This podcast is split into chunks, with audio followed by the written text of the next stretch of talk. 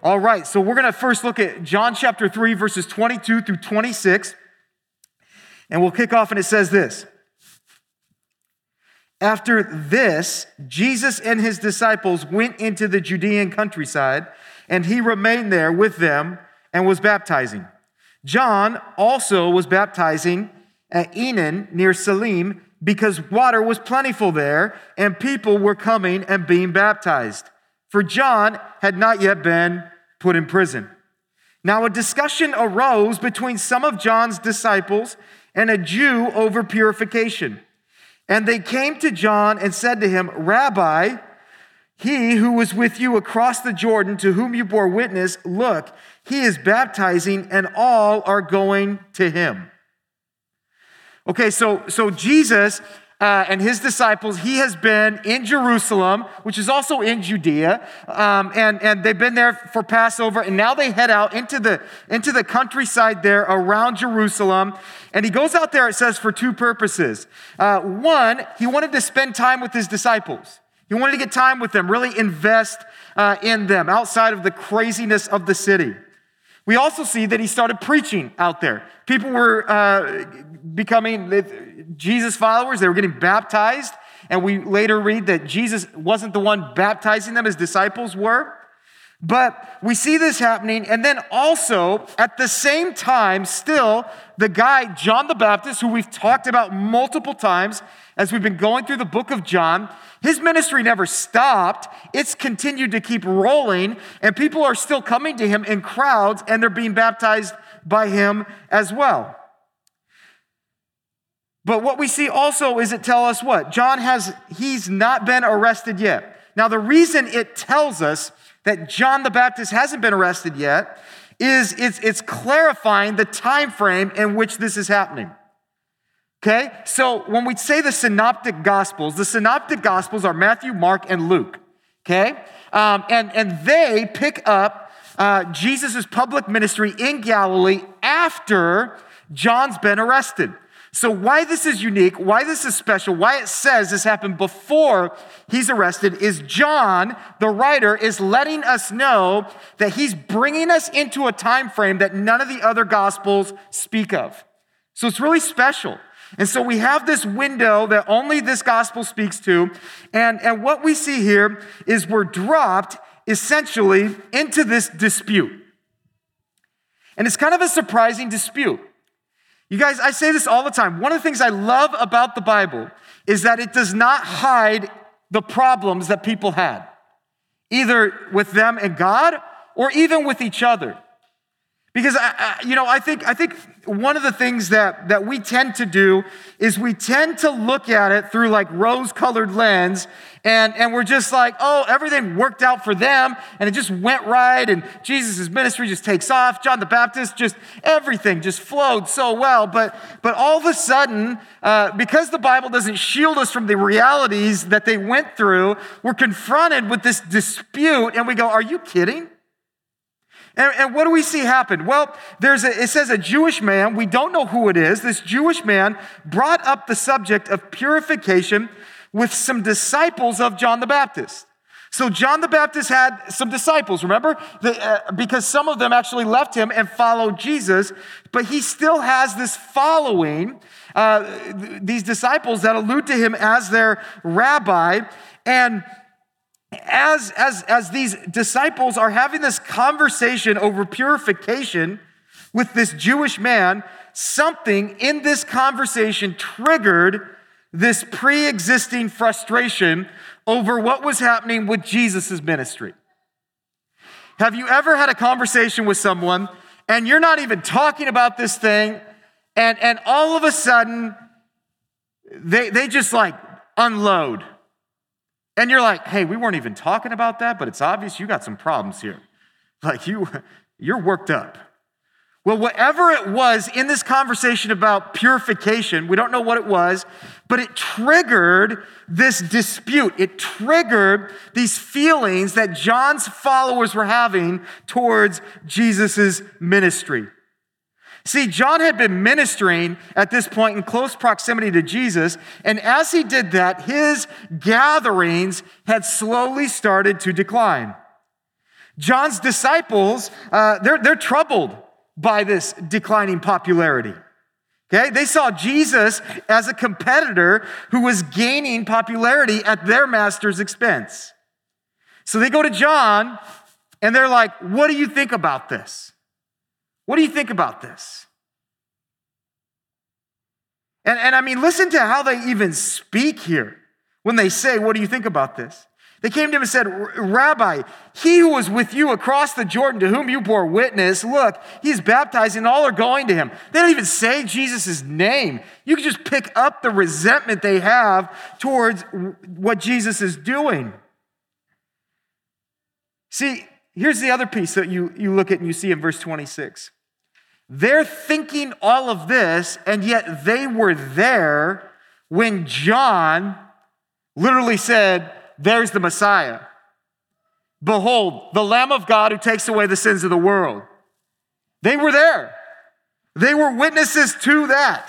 And even though they were witnesses to that, they are still jaded.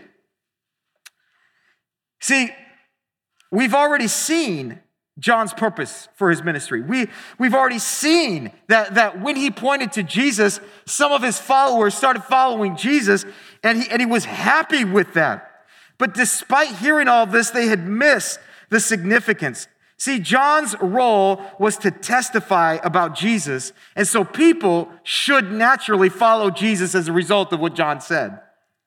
But in their minds, these followers of his, these disciples of John, they still view him as the superior leader, and Jesus is stealing followers. Guys, this is one of the typical attacks that, that Satan attacks us with, and he's so effective in it. And, and, and, and he does this in a multitude of ways, and it's not just ministry. Okay, it happens to us individually. It happens to us in our families. It happens to us uh, as a worker. It happens to me as a husband. It may happen to you as a spouse or, or, or wherever you're at in life. This is one of his primary ways he gets us to struggle. He throws in our face how popular or successful others are at doing what we feel called to do or what we think we should be doing. And what happens as he throws this at us, and, and it's never been easier. I mean, with social media now, you, you get to see all kinds of people. You'd see people your age, where they're at in life, people with how many kids you have, what they're doing, what you're not doing. Uh, and churches do the same thing. Man, their church is doing that. Man, their pastor's doing that. All these things. And, and, and, and it just absolutely continues to bombard us at a rate that we're not even ready for. And, and so we're trying to handle this. And all of a sudden, what creeps into our hearts is envy, covetousness. Why them? What'd they do? Why are they getting this? Why, why, are they, why have they gotten to this point in their life? Why am I still here? And, and, and so literally Satan gets us, gets us to this point. We're no, we're no longer listening to the message. We're no longer reaching and pointed uh, and, and looking to God. We're now so consumed with all these things around us. We're not even hearing him. All we can hear Every day is, you're not good enough. Look at what they are. Look at what they've become. Why are you still here in this place? And it drives us crazy. So much to the point that we not only hold on to this envy, this covetousness, but all of a sudden we start tearing those other people down. Because what do you do when you're in that insecure place? You try to bring other people down to your level. That's what criticism is. It's me trying to pull someone down to my level. That's what envy, that's what covetousness does. And so we see this happening. You guys, we got to guard our hearts against this because ultimately what happens is exactly what happened with them. We start to actually criticize people doing God's will. They're criticizing Jesus. They're criticizing Jesus' following. Guys, this is how quickly it happens. Um, Jesus has to be our focus. We see um, just like this jealousy and this envy uh, that comes out, we see this same division taking place in the Corinthian church. And Paul speaks to it. In 1 Corinthians chapter 1, verses 10 through 13, he says this I appeal to you, brothers, by the name of our Lord Jesus Christ, that all of you agree and that there be no divisions among you, but that you be united in the same mind and the same judgment. For it has been reported to me by Chloe's people that there is quarreling among you, my brothers. What I mean is that each one of you says, I follow Paul, or I follow uh, Apollos, or I follow Cephas who's Peter. Or the super spiritual, I follow Christ. He says in verse 13, Is Christ divided? Was Paul crucified for you? Or were you baptized in the name of Paul? See, what happened is Christians in Corinth, they started rallying around a person instead of Jesus. Some chose Paul, some chose Apollo, some Peter, and then others Jesus. But Paul asks if you're all following Jesus, how can you be on different sides? Unless there's more than one Jesus, you shouldn't be split up like this.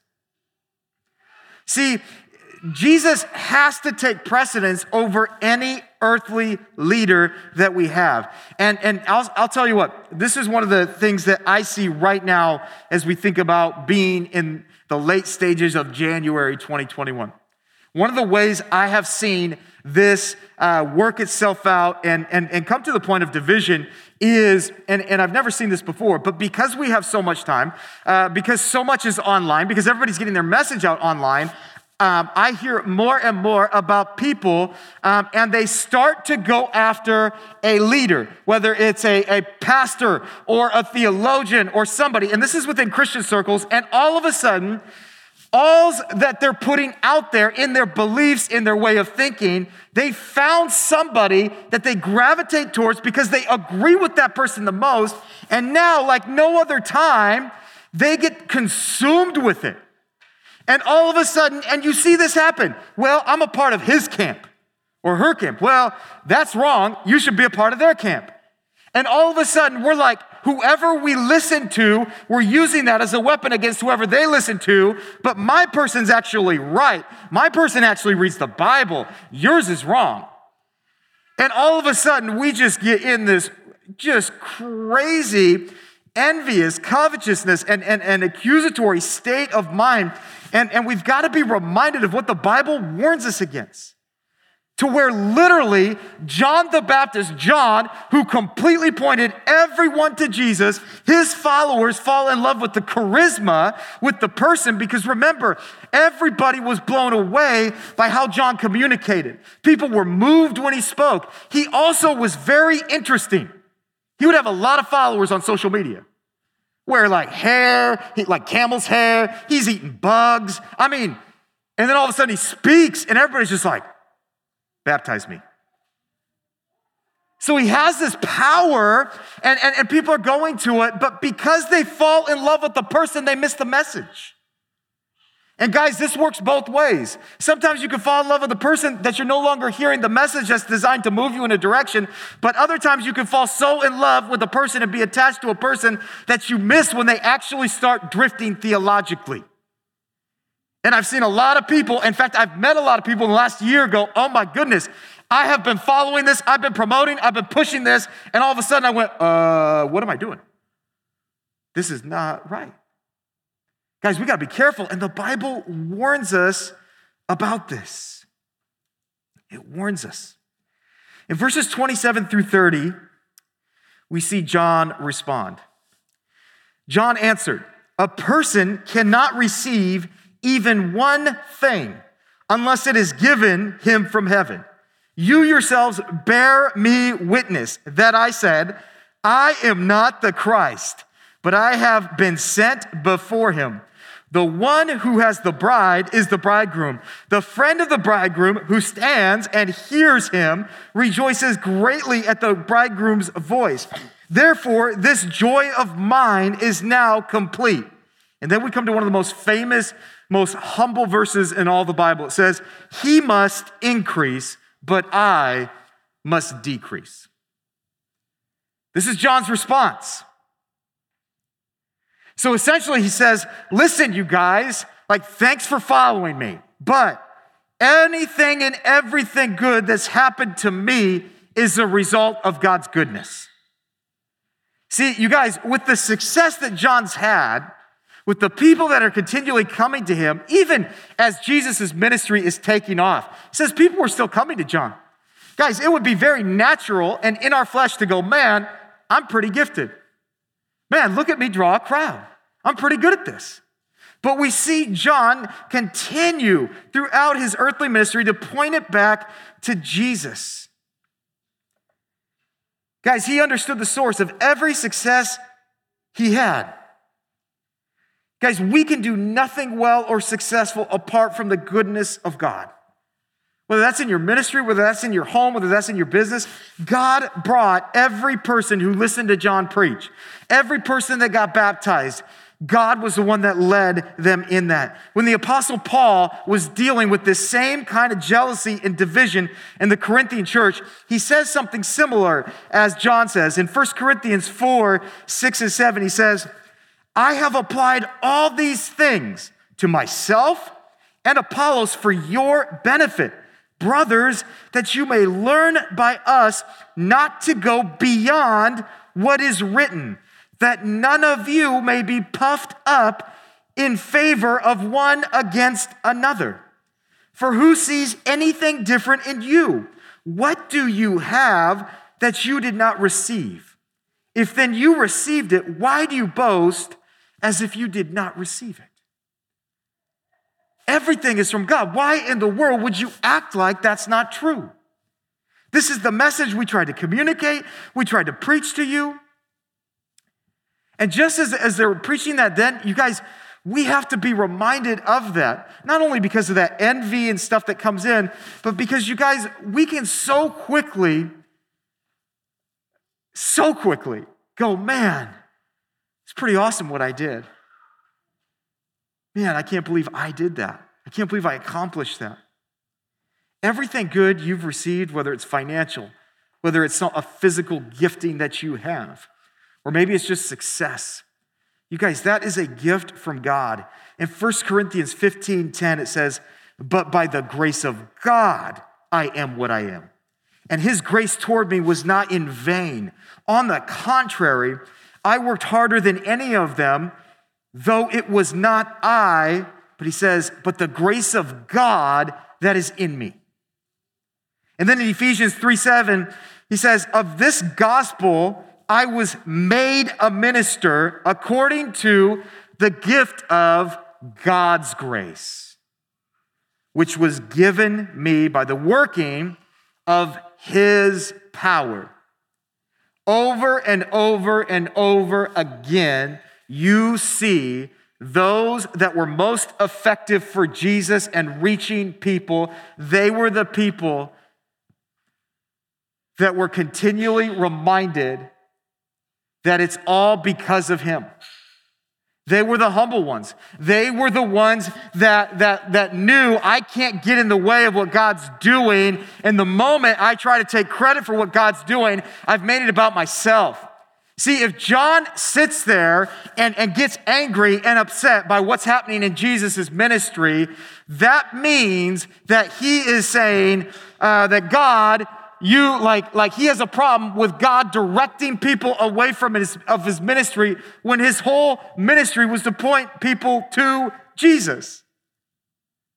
Like, uh, it, it doesn't make sense.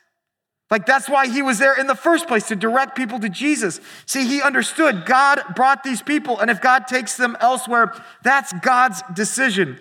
Guys, the results of our ministries are not ours to take ownership of, it's God's. Anything good that happens in this church or has happened in this church, and there's been some amazing things that have happened, that is an act of God's sovereign will. And you see this, guys, like how many times, and it's so sad, how many times have we seen moral failures from church leaders all throughout? I mean, it's, and it's heartbreaking, but I keep going back to it's amazing because this was happening, and yet God was still doing incredible things in their church.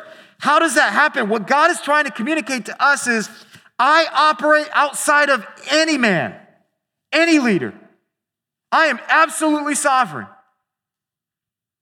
And so, guys, any ministry that we're even tempted to go, look at us, man, we better stay away from that because it is God's ministry and God's gonna move and direct it. And, and, and He's gonna do that regardless of how we feel. And we just have to be submitted and surrendered to His will and take the posture of John the Baptist and fight this any type of envy or covetousness. Man, if the gospel moves in this city, in this county, and it's through, like, I don't know, another church somewhere, we better be rallying. We shouldn't be in here going, oh my goodness, we still don't even have a building. Yeah, they get everything. Come on. Are you kidding? Man. Jesus said to his disciples, what? In Matthew 16, 18, I will build my church. He says, I'm not going to build your church, I'm going to build my church. It's his. When we start we start to drift when we lose that perspective, when ministry becomes focused on our success, our accomplishments, our victories, and our crowds. John reminds them that he's not the Messiah. He says very clearly, Remember, I told you, I am not the Messiah. His role is to come ahead of the Messiah. He knew his role was to point others to Jesus. Um, and, and, and, and to the point where Jesus acknowledges John the Baptist in a way that's amazing in Matthew 11 11. He says, Truly, I say to you, among those born of women, there has arisen no one greater than John the Baptist. So, so Jesus takes, takes notice of this incredible, humble man, John. But we see John here in this moment, he compares Jesus to a bridegroom and himself, it says, to the groom's friend, or as we know, the best man. So that now, now John like uses this imagery here. Now, when we think of the groom's friend or the best man, um, their role in those days in weddings uh, at that time, it was to prepare the wedding festivities and to make sure the wedding went smoothly. So they oversaw this process to make sure that everything happened as it was supposed to happen. They ran the ceremony essentially. And so when, when we look at this role, the best man's job was to make sure the bride was there and that the wedding could begin. Once the groom showed up, the best man went. His job was complete. His job was complete. John is saying, I am the best man. You guys, nobody goes to a wedding to look at the best man. I've never met someone. Well, I'm here because of the best man, unless it was the best man's date. Nobody goes for the best man. In fact, every time I do a rehearsal, I look at all the groomsmen and I said, let's just remember, and, and I just want to remind you, they're the purpose, they're the reason everybody's coming. None of you are that reason. So let's behave. And John is saying, I got to be that best man. The grooms arrived to marry his bride. How dare you think in that moment I would want to step forward and take away what is the groom's? He says, No, no, no. Actually, my joy is made full at this point because, and, and guys, if you've ever been to a wedding, that is the moment, right? When the groom uh, and, and the bride, when their eyes connect for the first time. I don't know how many weddings I've done, I still am like, because there's just like, in fact, some of you that are married today, I want you guys to look at each other. Like, don't say right now. We just got in a fight before we got here. Don't, don't do it right now. Well, maybe you should right now. But I just want you to think about it. Think about that, that look that you had. If you've been married for a while, now there's a depth to that look. But guys, in that moment, nothing else matters. And John is using this powerful imagery to say, listen, I'm just the best man. I, I literally have like helped make sure this happens. And now my joy is full. How dare you think I'm trying to hijack the groom's bride? And, and so he, he literally uses this incredible analogy to share with them. his point, his purpose. And, and I love how, because we see all throughout the Old Testament, Israel was sometimes called the bride of God. Throughout the New Testament, we see the same imagery applied to Jesus and the church. Look at what Paul says in 2 Corinthians 11, 2. He says, For I feel a divine jealousy for you, since I betrothed you to one husband to present you as a pure virgin to Christ. He's talking to the church. The church is the bride and Jesus is the groom. And we see even at the end in the book of Revelation, the Apostle John is given this glimpse of the, the end wedding, which will take place at the end of time, the marriage supper of the Lamb. And, and, and we see in Revelation 19 7, it says, Let us rejoice and exult and give him the glory, for the marriage of the Lamb has come, and his bride has made herself ready. And, and I love how one commentator put each Sunday gathering is a preview of that wedding. We come to worship, desperate to look upon the face of the groom to see the one who loves us with an eternal love. Every week we get to come here and we get to anticipate looking into the eyes of Jesus, uh, the, the, the, groom, and we're this bride, and we're amazed uh, as we think of Jesus that he's going to love us in the eternal way that he does. It's, and, and, and we get to refocus on that and remember that each and every Sunday. See, John saw Jesus' increasing popularity as the fulfillment of his ministry. The measure of success for any ministry is not how many people follow the minister, but how many people follow Jesus through the minister. He lived so the fame of Jesus might increase. He encouraged his disciples to follow Jesus. See, we, we, we drift when we stop thinking about Jesus and start worrying about ourselves. And, and that's what he's saying when, when he talks about he must increase, I must decrease. At the core of it, you guys, is this. If I'm thinking I need to increase with him increasing, at some point we're gonna meet and there's gonna have to be a decision that's made. Who is this really gonna be about? But if I'm focused on me decreasing and him increasing, what does that mean? That means when things come up in my life to where I'm like, I think this should be like this, I think we need to do this, I think it needs to look like this, and yet, and, and yet I'm feeling that way, I have to go, but God, you're doing this and leading us to do that. And so, God, I want to figure out how can I get you to increase? And in that moment, I'm choosing to decrease myself. And that should be our posture all the time.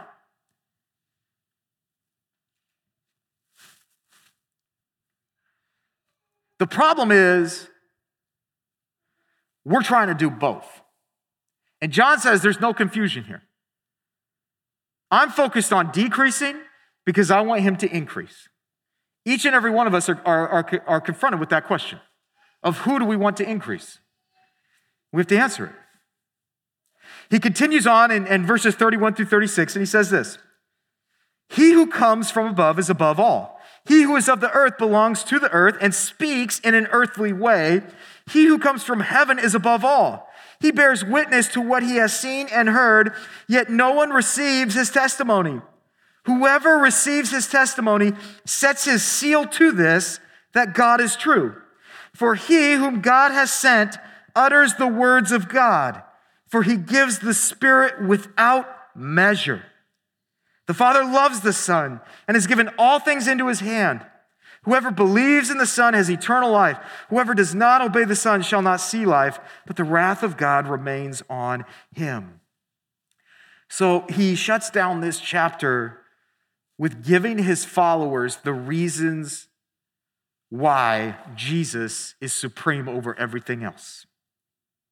And he starts by making a contrast to himself and Jesus. John says, You know, I'm from the earth.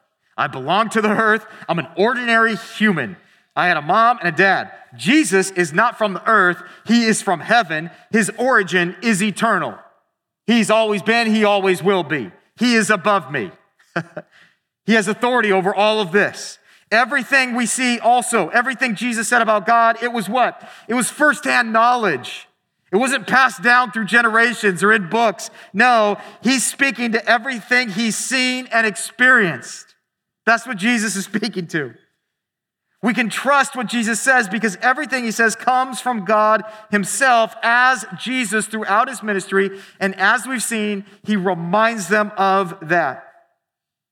But then we're, man, we're reminded of just kind of the brutal truth, right? What does he say there in 32? Yet no one receives his testimony.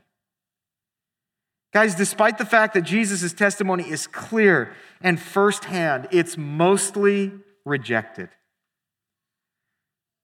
But then we see that there's some who do believe. There's some that believe and they show their confidence in what God says and that it's true, and, and they affirm it says by setting their seal to it, uh, setting their seal that God is honest and trustworthy.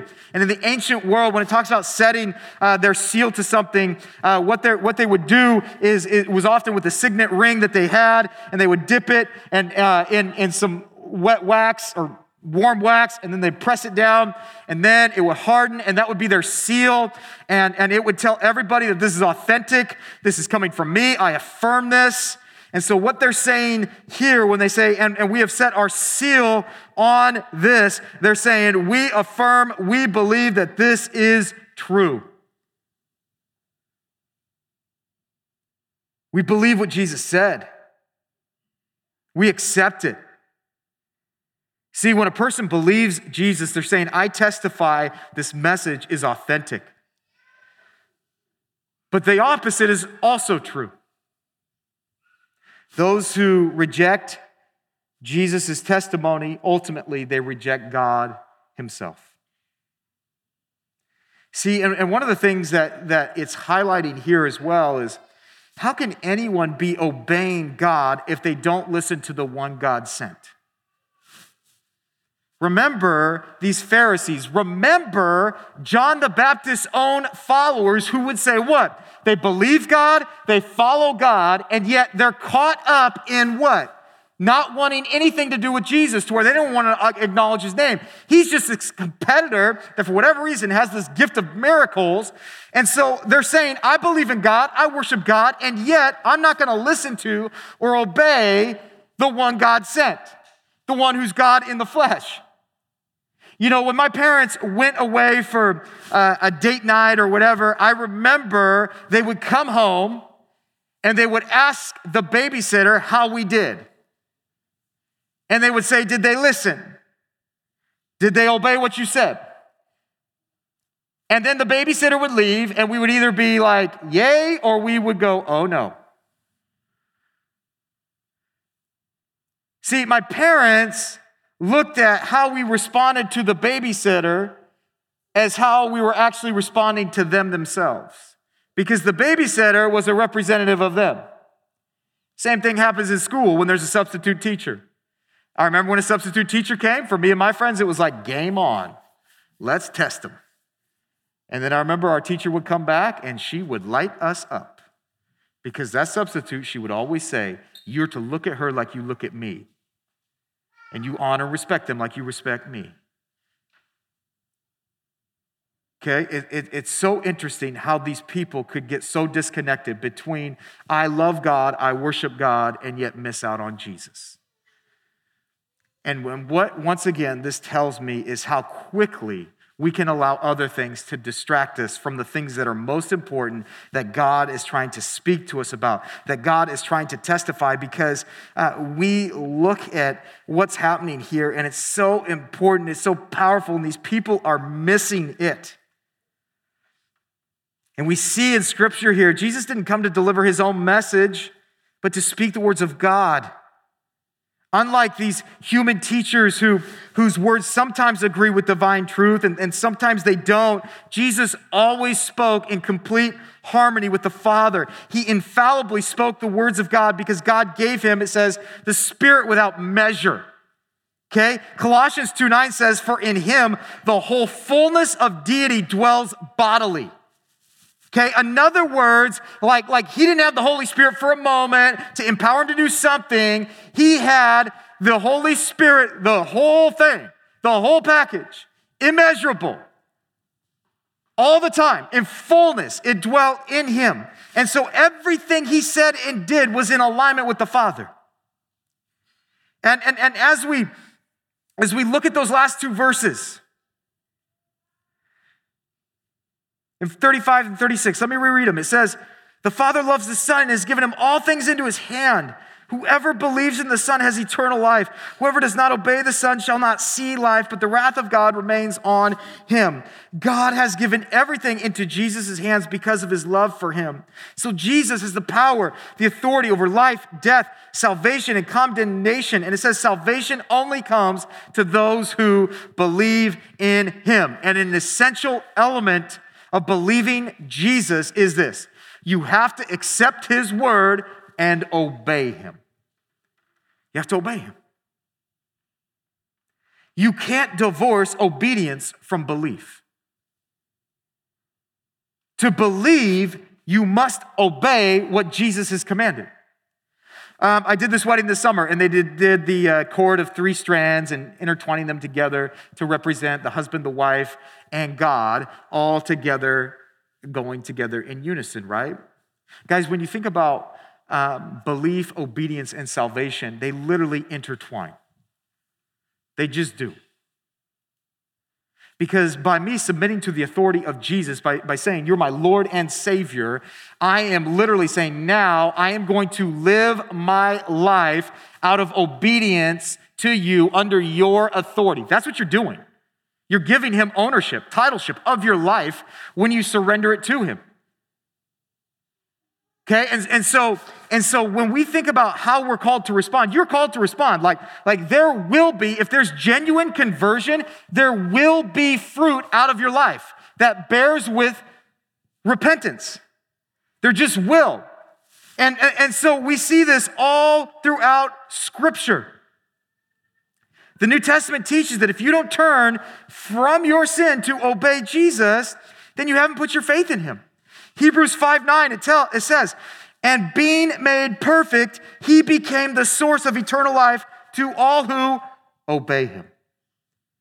1 Peter 4:17 For it is time for judgment to begin at the household of God and if it begins with us what will be the outcome for those who do not obey the gospel of God See, true belief is always accompanied by obedience to his word. When we place our faith in Jesus as Savior, we're putting ourselves under his authority. And it's just like, it's just like when you go to work and you have a boss, and, and, and if you if you say, I'm gonna help uh, this company thrive, and I'm gonna operate under your leadership, and, and, and, and, and we're gonna make this happen, you don't then just do your own thing and say, but by the way, I'm not going to listen to what you say, and I'm not going to, I'm not going to do what you ask me to do.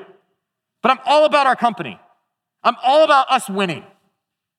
Okay, when you think about a coach, you're, you're putting yourself under the authority of the coach, and, and, and you have to agree that, that, that if it's, it's only going to work out under the authority of the coach, if what? You respond and follow what the coach asks you to do.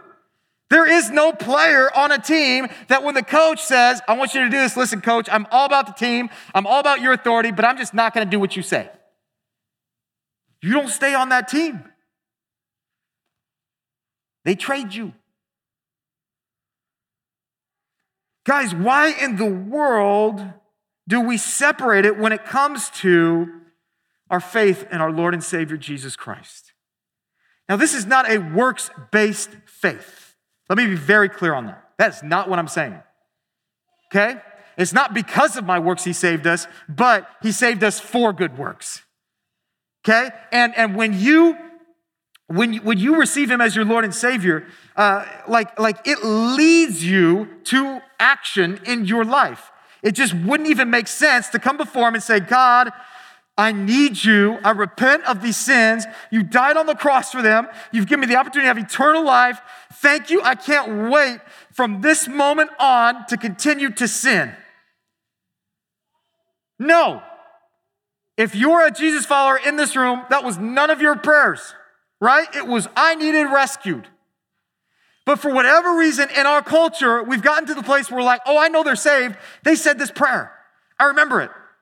Guys, let me tell you, I said that prayer hundreds of times growing up. I remember it very clearly. It was on the flannel graph. Had a picture of heaven, beautiful city, picture of hell, fire, people in it. They said, Who wants to go there? Who wants to go there? We all raised our hand. Heaven, unanimous. I'm like, five. Pray this prayer. Okay.